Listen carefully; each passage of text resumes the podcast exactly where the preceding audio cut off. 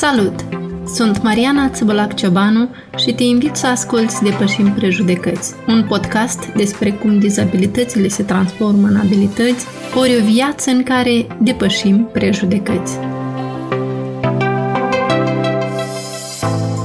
Iată ne ajungi la ultimul episod de podcast din acest an și din acest sezon. Scopul acestui podcast a fost de a te ajuta pe tine, ca ascultător, să găsești aici informații și istorii de viață care să te inspire, să te motiveze și să-ți întărească încrederea că prin educație și perseverență poți schimba în bine calitatea vieții tale, dar și a celor cu care interacționezi, indiferent dacă au sau nu o nevoie specială pentru susținerea și schimbarea societății noastre de a nu mai gândi în baza prejudecăților și a stereotipurilor, au fost și cei care au devenit patroni, susținând acest prim sezon de podcast pe parcursul anului 2021 și cărora aș vrea public să le mulțumesc. Alex Naumescu, Stella Gemna, Tatiana Nimerenko, Jane și Bob Gilbert – să știți că ați susținut o cauză nobilă pentru ca fiecare om din țara noastră să fie tratat cu respect și considerație, indiferent de faptul că are sau nu o dizabilitate. Cu timpul, societatea noastră va înțelege și va aprecia capacitățile persoanelor cu nevoi speciale, iar meritele și potențialul lor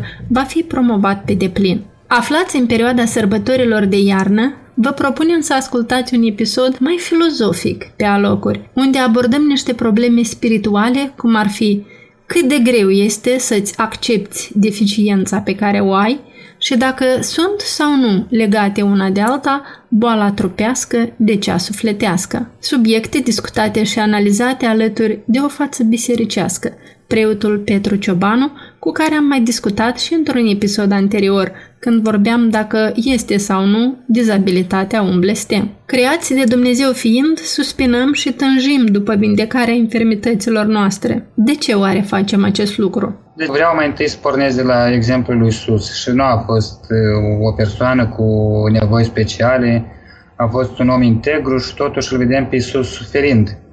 Și noi tot timpul spunem că suferă pe nedrept Isus, pentru că este un om fără păcat. Dacă ar fi să credem, uh, să dăm curs anumitor uh, concepții care existau și le găsim în Sfânta Scriptură că copiii sunt, suportă consecințele păcatelor părinților lor, atunci ar trebui să spunem că Isus a suferit pe cruce și a murit pentru că Sfânta Fecioară Maria sau Sfântul Iosif ar fi fost niște oameni păcătoși, ori atât în Biserica Ortodoxă cât și în Biserica Catolică, o numim pe Sfânta Fecioară prea curată, neprehnit, zămistită, fără niciun fel de păcat. La fel și Sfântul Iosif este numit în Sfânta Scriptură, în Evanghelia după Sfântul Matei, un om drept, iar dreptatea pentru evrei însemna un om care respectă legea, legea lui Dumnezeu. Deci nu a fost nici unul, nici altul păcătos. În același timp, într-adevăr, ideea că pot fi copiii cei care suportă consecințele păcatelor părinților, o găsim în Sfânta Scriptură. Și vorbim mai întâi așa la un nivel general despre faptul că fiecare dintre noi purtăm în noi înșine urmările păcatului lui Adam și al Evei. Da? Până la urmă, prima și prima sau una dintre principalele consecințe ale botezului este tocmai pentru a fi spălați de acest păcat original. Ei, atunci când vorbim despre păcatul original al lui Adam, trebuie să înțelegem faptul că relatarea biblică vrea să demonstreze și să ne arate tuturor că nu Dumnezeu este cel care este începutul răutăților pe acest pământ. Moartea, boala, suferința, durerea, tristețea, deci tot ceea ce poate să întâmple un rău unui om nu este e, creatura sau nu, este, nu vine de Dumnezeu. Omul însuși este vinovat pentru acest lucru. O concepție care pentru acel timp era destul de diferită de restul concepțiilor la popoarele care trăiau în jurul Israelului. Posibil și de aici să rezulte anumite texte din Sfânta Scriptură în care găsim că, da, într-adevăr, Dumnezeu pedepsește păcatul părinților până la patra generație. Și chiar am aici, spre exemplu, un text din Cartea Exodului, este de fapt una dintre poruncile, dintre cele 10 porunci care spunem să nu te închini idolilor și să nu le slujești, căci eu, Domnul Dumnezeul tău, sunt un Dumnezeu gelos, care pedepsesc vina părinților în fii până la a treia și a patra generație pentru cei ce mă urăsc. Și apoi mai sunt și alte texte reprezentative în acest sens, din cartea Leviticului sau din, chiar din cartea profetului Isaia.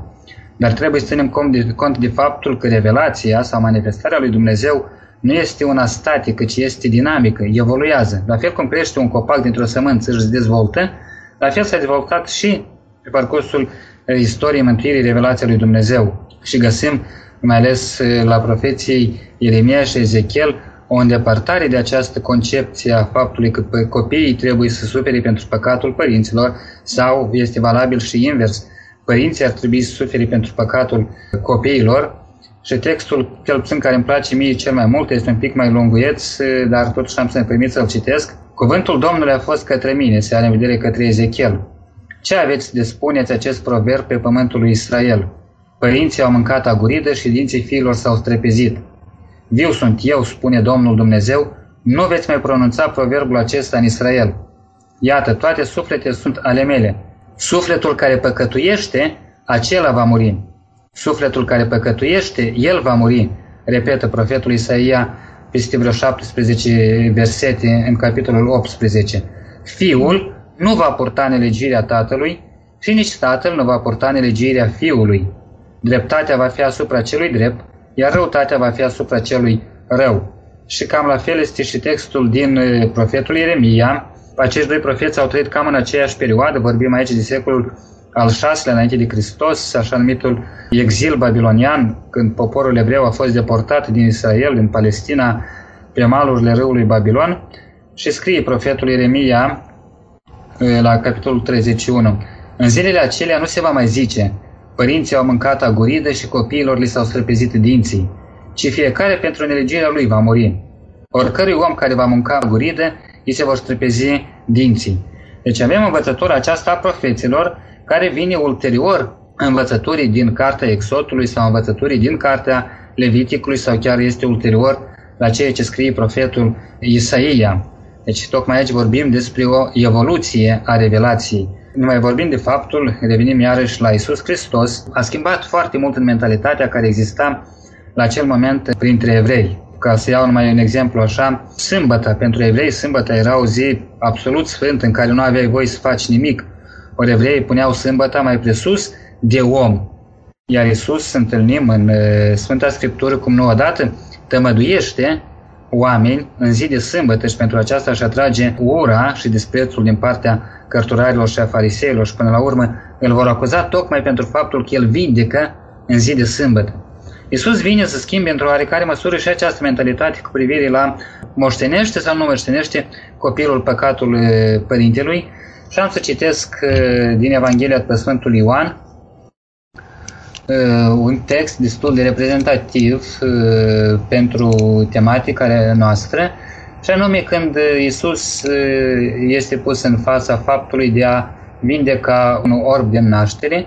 Deci, capitolul 9 din Evanghelia după Sfântul Ioan e un text mai lung, dar noi, noi interesează strict acum numai primele versete. Pe când trecea Isus, a văzut un orb din naștere. Discipolii lui l-au întrebat zicând, Rabi, sau învățătorul, de cine a păcătuit ca să născut orb? El sau părinții lui? Isus a răspuns, n-a păcătuit nici el, nici părinții lui, ce este astfel ca să se arate în el lucrările lui Dumnezeu. Deci aici vedem cum Isus uh, pune destul de clar, o, face o ruptură destul de clară între păcat și boală. De multe ori concepția evreilor era aceasta că boala trupească tot timpul este legată numai decât de o boală sufletească, este legată obligatoriu de păcat. O Iisus vine să schimbe această, să schimbe această mentalitate și spune, nu a păcătuit nici el, că este așa, dar nu a păcătuit, păcătuit nici părinții lui.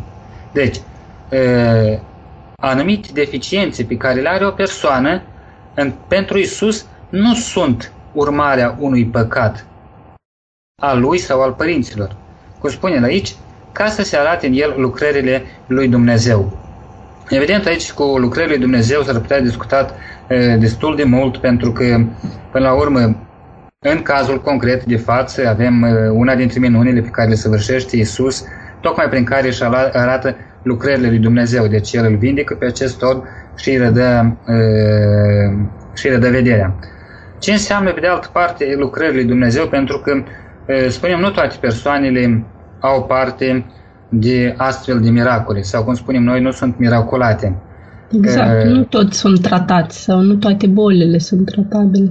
Da, sau chiar nu toți au posibilitatea să meargă la Lourdes, pentru că la Lourdes este un centru de pelerinaj din sudul Franței, din munții Pirinei, unde sunt niște ape, să spunem, tămăduitoare, dar și aici eu privesc cu anumit scepticism de preot, pentru că până la urmă nu este apa cea care vindecă, ci este Isus cel care vindecă prin credința pe care o are omul ca acea apă, în acea apă se află puterea lui Dumnezeu. Dar să revenim la subiectul nostru. Deci nu fiecare om are posibilitatea, nu fiecare om este miraculat, nu fiecare om este tămăduit, vindecat în mod miraculos, printr-o intervenție divină care nu are explicații. Până la urmă, asta este miracolul. Deci, un fapt... De ce? De ce totuși unii sunt aleși ca să fie tratați sau cel puțin să se bucure de viață așa cum sunt și alții mai puțin sau suferă mult mai mult. Și păi totodată, atât cum explici că tot în Biblie se scrie că toate lucrurile lucrează împreună spre binele celor ce iubesc pe Dumnezeu. Înseamnă că faptul că acești oameni au fost cumva mâna lui Dumnezeu asupra lor, au fost însemnați, să zic așa, de Dumnezeu, e făcut spre binele lor lucrul ăsta sau... Dumnezeu permite suferința în lume și aici Sfântul Augustin vorbea despre misteriul iniquitate sau misterul nedreptății sau misterul uh, răutății. Deci Dumnezeu permite răul în lume pentru că dintr-un rău poate să tragă un bine și mai mare, un folos și mai mare. Persoanele care suferă în trup, dar suferă și, sunt persoane care suferă și în suflet uh, ca urmare a anumitor uh, boli, deficiențe. Aceste persoane Dumnezeu nu le consideră ca a fi situate în afara societății sau în afara bisericii sau nu știu, da? Nu sunt, spunem așa, eu cer scuze de expresii, dar cam asta era pentru că este iarăși în, în Biblie era așa ceva, nu sunt persoane bolnavi de lepră care trebuie ținute la, de o parte, nu. Dumnezeu se folosește de aceste persoane pentru a arăta în ele biruința crucii. Și aici ajungem la misterul crucii lui Hristos. Da? Fiecare boală pe care o avem de purtat în noi, nu este nimic altceva decât tocmai participarea noastră la suferința lui Hristos. Deci noi, persoanele respective, își poartă crucea împreună cu Hristos. Sau ar fi bine să-și poarte crucea împreună cu Hristos, pentru că în momentul în care purtăm crucea împreună cu Hristos, atunci crucea ne pare mult mai ușoară. Mult mai ușor este de a trece peste anumite încercări, peste anumite suferințe. Mult mai ușor este de a accepta în noi înșine anumite deficiențe pe care le avem. Da? Pentru de ce? Pentru că știu că suferința mea stă alături de suferința lui Hristos. Hristos a suferit pentru mine, eu acum sufăr, cum spune Sfântul Apostol Paul, pentru trupul lui care este biserica.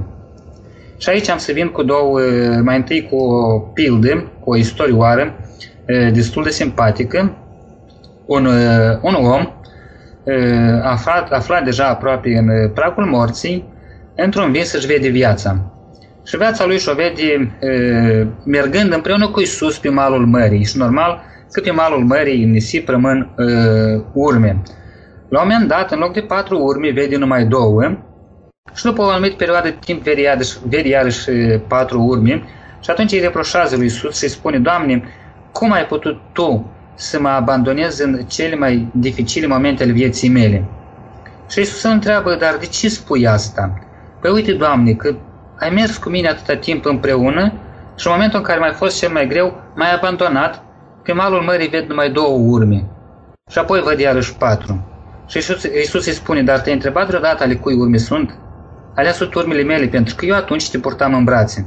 Deci asta este e, primul e, lucru pe care vreau să-l spun, într-adevăr. Deci în moment, Iisus tot timpul, dacă, dacă ne încredințăm Lui, Iisus tot timpul ne va purta în, în brațe. Normal, luat în sens metaforic, ne va ajuta să ne purtăm crucea. Și al doilea lucru la care vreau să mă refer, pentru că îl folosesc și eu de, de multe ori, pentru că se mai întâmplă să mai mă doare anumite lucruri, ba stomacul, ba altceva, ba spatele, așa. Și prima reacție tot timpul a omului în fața suferinței, în fața durerii a fost să răscoale. se răzbune sau să ridice pumnul spre cer, cum spun eu, să spună, Doamne, de tocmai eu, de ce nu ăla, eu sunt așa și așa mai departe. Dar eu îmi spuneam, de prima dată, până al, cunoaște, al cunoaște mult mai bine pe Dumnezeu, da, nu vreau să accept suferința, nu vreau să accept crucea, da, da, este ceva ce lumea respinge, într-adevăr. Dar de fiecare dată, apoi când treceam printr-o anumită durere sau printr-o anumită suferință, fie, fie fizică, fie spirituală, tot timpul spuneam așa, Doamne, nu-ți cer să mă elibereze această durere sau nu-ți cer să îndepărtezi la mine această suferință, ci vreau să jertfesc această suferință, această durere pentru un om, pentru un suflet, care vrei tu, fie aici pe pământ, fie aici, fie în purgator, pentru a fi eliberat de foc, pentru a fi primit până la urmă în, împăr- în împărăția cerească. Da? Deci, astfel, spunem, persoanele, și am spus și la predică în biserică lucrul ăsta, nu face nimic altceva decât să ne, să ne asemănăm într-adevăr cu Hristos, care în grădina Ghețemani, înainte de pătimirea lui, se roagă lui Dumnezeu și îi spune, Tată, dacă este cu putință, fă să treacă de la mine potirul acesta. Dar apoi continuă, dar nu după cum vreau eu, ci după cum vrei tu. Pentru că, până la urmă, Iisus acceptă potirul suferinței pentru fiecare dintre noi. Deci El se jertfește pentru noi. În sensul că ne dă un exemplu ca și noi, la rândul nostru, să ne jertvim durerile, suferința, așa, greutățile pe care le avem de suportat, să le jertvim pentru altcineva. Și sincer, de câte ori am făcut lucrul ăsta, tot timpul mi-a fost mult mai ușor.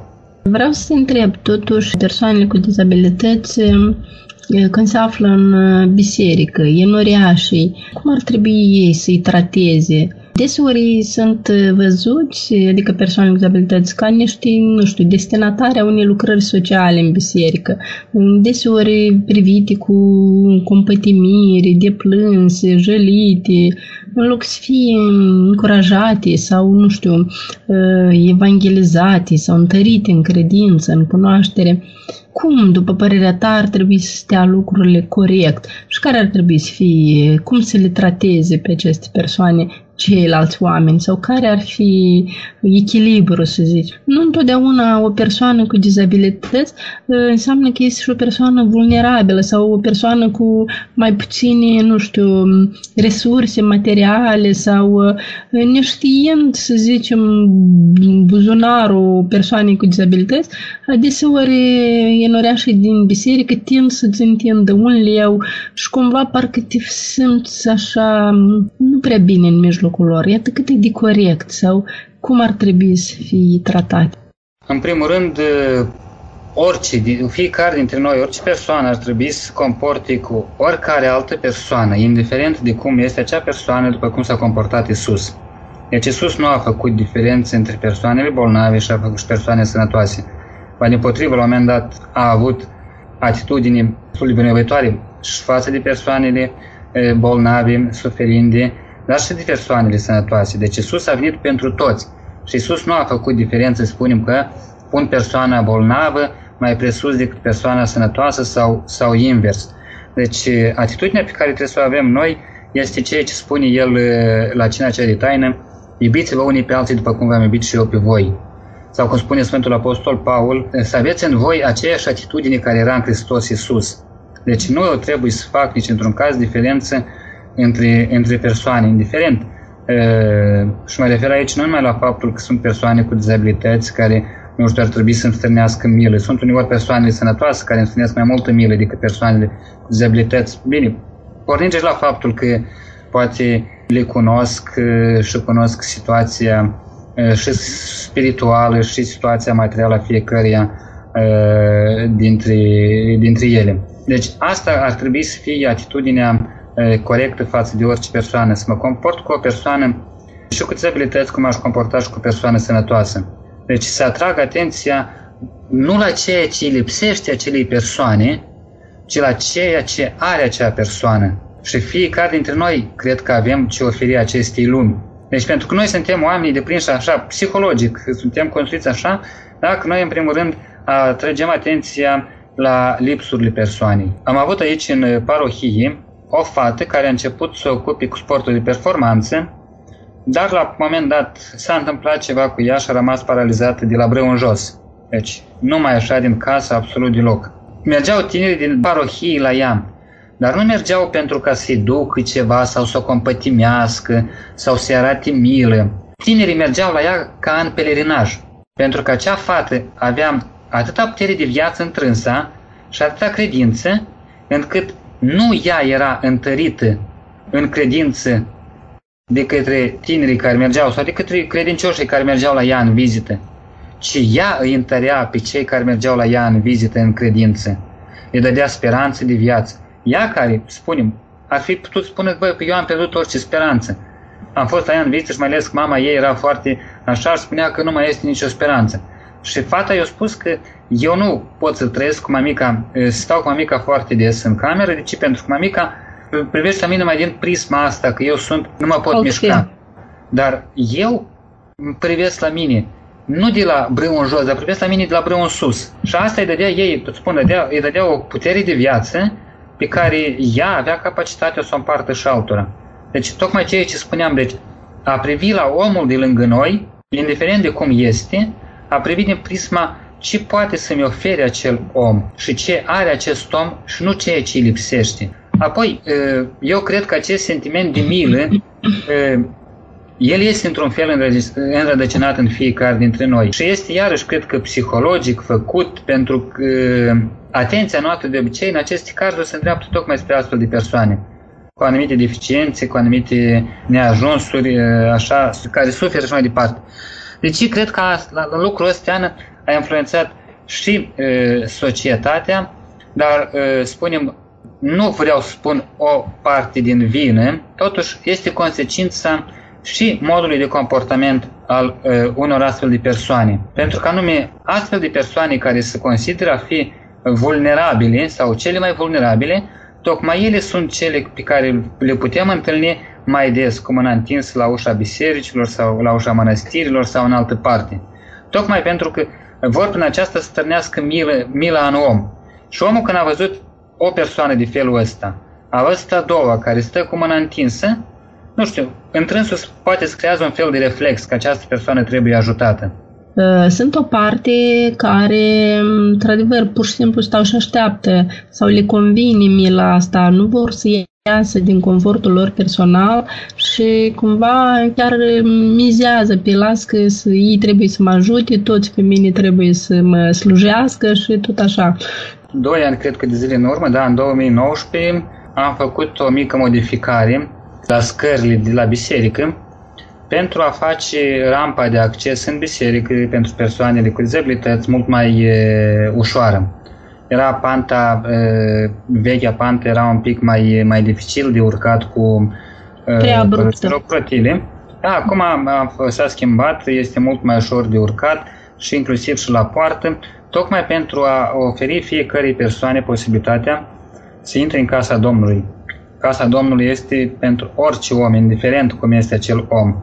Dumnezeu acceptă pe toți. Spunem, facem așa o mică paralelă când pe Iisus să-L întrebau farisei de ce învățătorul vostru stă la masă cu vame și farisei. Tocmai pentru că Iisus acceptă orice persoană, sănătoasă, cu dizabilități, păcătoasă, mai dreaptă.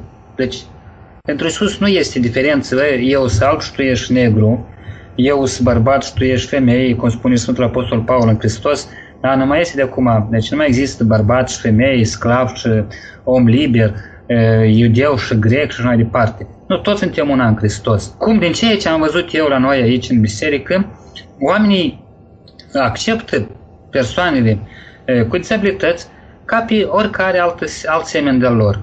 Nu am văzut, nu m-am întâlnit niciodată să, să văd cu ochii mei ceva de genul că, bă, dacă vine o persoană, nu știu, cu cârjă sau chiar și în cărucior sau nu știu altfel, în jurul lui să facă spațiu gol, că lumea se teme de ea.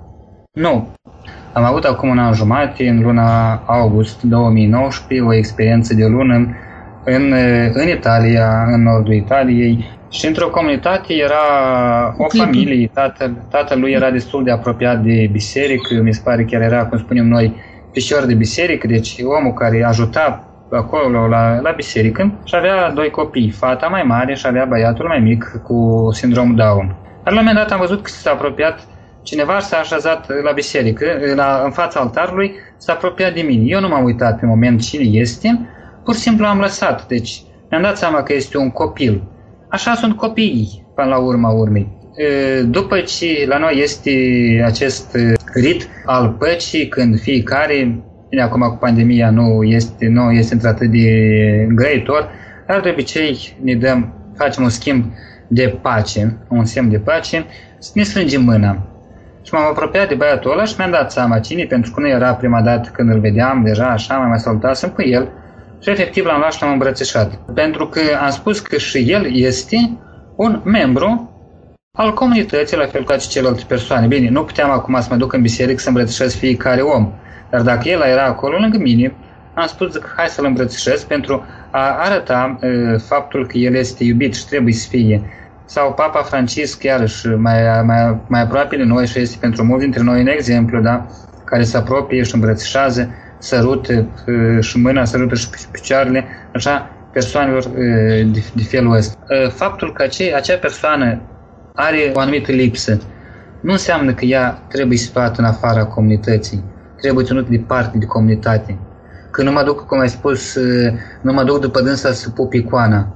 Poate sunt persoane, spunem așa, întregi trupești care uh, poartă altceva în ele mai mult sau sunt mai contagioase decât o persoană de felul acesta. Asta este problema, pentru că noi în partea asta a Europei suntem dominați de o anumită mentalitate, să spunem așa, băbească, încă foarte mult suntem uh, tributari uh, anumitor uh, prejudecăți, preconcepții, cum să le mai spun, superstiții, care da, s-au perpetuat din mamă în frat, din tată în fiu, din mamă în fică și mai departe. Chiar și aceleași persoane care sunt bolnavi de epilepsie, da? aceasta este mentalitatea și părere rău este o mentalitate promovată de unii slujitori ai unor biserici. De ce? Pentru că acele persoane care promovează o astfel de mentalitate au rămas la un nivel de cultură mediocru și nu au uh, mai studiat și altceva și să înțeleagă că aceeași epilepsie este o boală de ordin psihic, nu este o boală de ordin spiritual, nu este posesie e, diabolică sau e, nu știu altceva, nu. Și este o boală care poate fi tămăduită sau poate fi cel puțin ținută în frâu, cum pot fi ținute multe dintre bolile care e, sunt în această lume. Ține de noi, de generația asta tânără care am ieșit într-un fel e, dintr-o anumite clișee sau tipare care au, s-au format pe parcursul a sute de ani, așa, noi trebuie să ieșim din aceste clișee și a spune lucrurilor pe nume, cum spune și Hristos, da, da, nu, nu. Pentru că ceea ce e în rest este de la diavol. Dacă epilepsia este boală psihică, e boală psihică. Nu poate să fie deja posesie diavolească, nu? În momentul în care noi ne jucăm că poate, poate sau nu știu ce, atunci vorba lui Isus este de la diavol. Nu. Deci trebuie, noi trebuie să, spune, să fim cei care trebuie să spunem lucrurilor pe nume. Cel puțin în zona noastră, în Occident, eu am fost în Occident și am văzut că acolo este o cu totul altă atitudine față de persoane, indiferent de persoana suferă ca, pentru că are anumite dizabilități, pentru că este, nu știu, deja ajuns la o anumită vârstă Acolo sunt, da, sunt oameni care se îngrijesc de ei și se dăruiesc pentru, pentru asta, pentru că oamenii prea puțin sunt instruiți în ale credinței.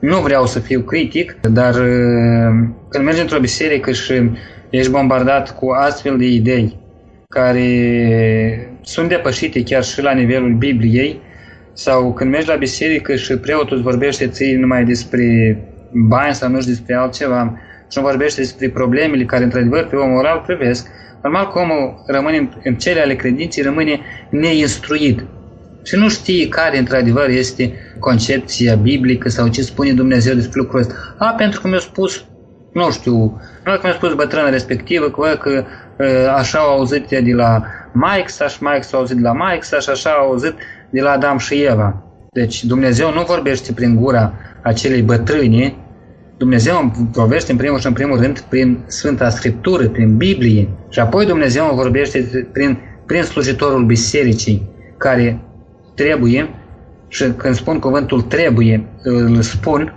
trebuie să explice cuvântul lui Dumnezeu. Normal, cum spuneam, oamenii rămân instruiți și atunci rămân cu acele concepții da, pe care au auzit odată din gura cuiva și cu alea trăiesc toată viața. Cu părere rău, nu, oamenii, nu știu câți oameni sunt dintre noi care într-adevăr ne gândim la faptul că noi mergem spre apus.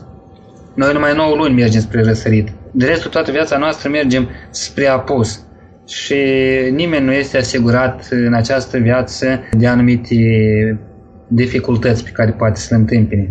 Ai problema noastră că noi spunem, mai las că o să fie, este timp mâine, este timp mâine, tot așa. Deci sau foarte mult să trăim cu, numai cu ziua de astăzi, fără să ne gândim și la ziua de mâine, nu mă refer la, din punct de vedere material, ci mai mă refer din punct de vedere spiritual. Nu cumva pot să ajung și eu, care m-am comportat foarte urât cu o anumită persoană, să ajung la o anumită vârstă, când eu am să am nevoie, ca și persoana respectivă de ajutor și să nu vrea nimeni să mi-l dea, Aici vorbesc, da, ceea ce spuneam mai înainte și ceea ce spune Sfântul ăsta, profetul Ezechiel, da?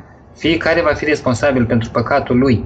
Deci persoana respectivă, dacă aj- va ajunge în situația în care să aibă nevoie de ajutor și cineva să-și bată joc de ea, la fel cum ea și-a bătut joc de o altă persoană într-o astfel de situație, atunci chiar este păcatul ei atunci nimeni nu poate spune că au păcătuit maică sau taică sau bunica sau așa mai departe. Ei, și ceea ce uităm noi foarte mult este, tot în Sfântul Paul spune, cel care stă în picioare să fie atent să nu cadă. Deci nu știm când se va putea întâmpla cu noi ca să... Astăzi sunt sănătoși, dar mâine nu știu cum sunt. Da? Noi lucrul ăsta îl uităm. Putem să cădem în orice moment. Indiferent de cum suntem, Dumnezeu dă câte un talent, câte doi, câte cinci la fiecare, pentru ca noi să-i punem în practică. Și tocmai asta, da, în momentul în care avem credința, ne acceptăm pe noi așa cum suntem și cred că consecința cea mai importantă a acestui fapt, dacă ne acceptăm noi pe noi înșine așa cum suntem, atunci ne acceptă și cei din, cei din jurul nostru. Dacă noi nu ne acceptăm, atunci nu pot să-i cer eu celui de lângă mine să mă accepte așa cum sunt dacă nu mă accept eu.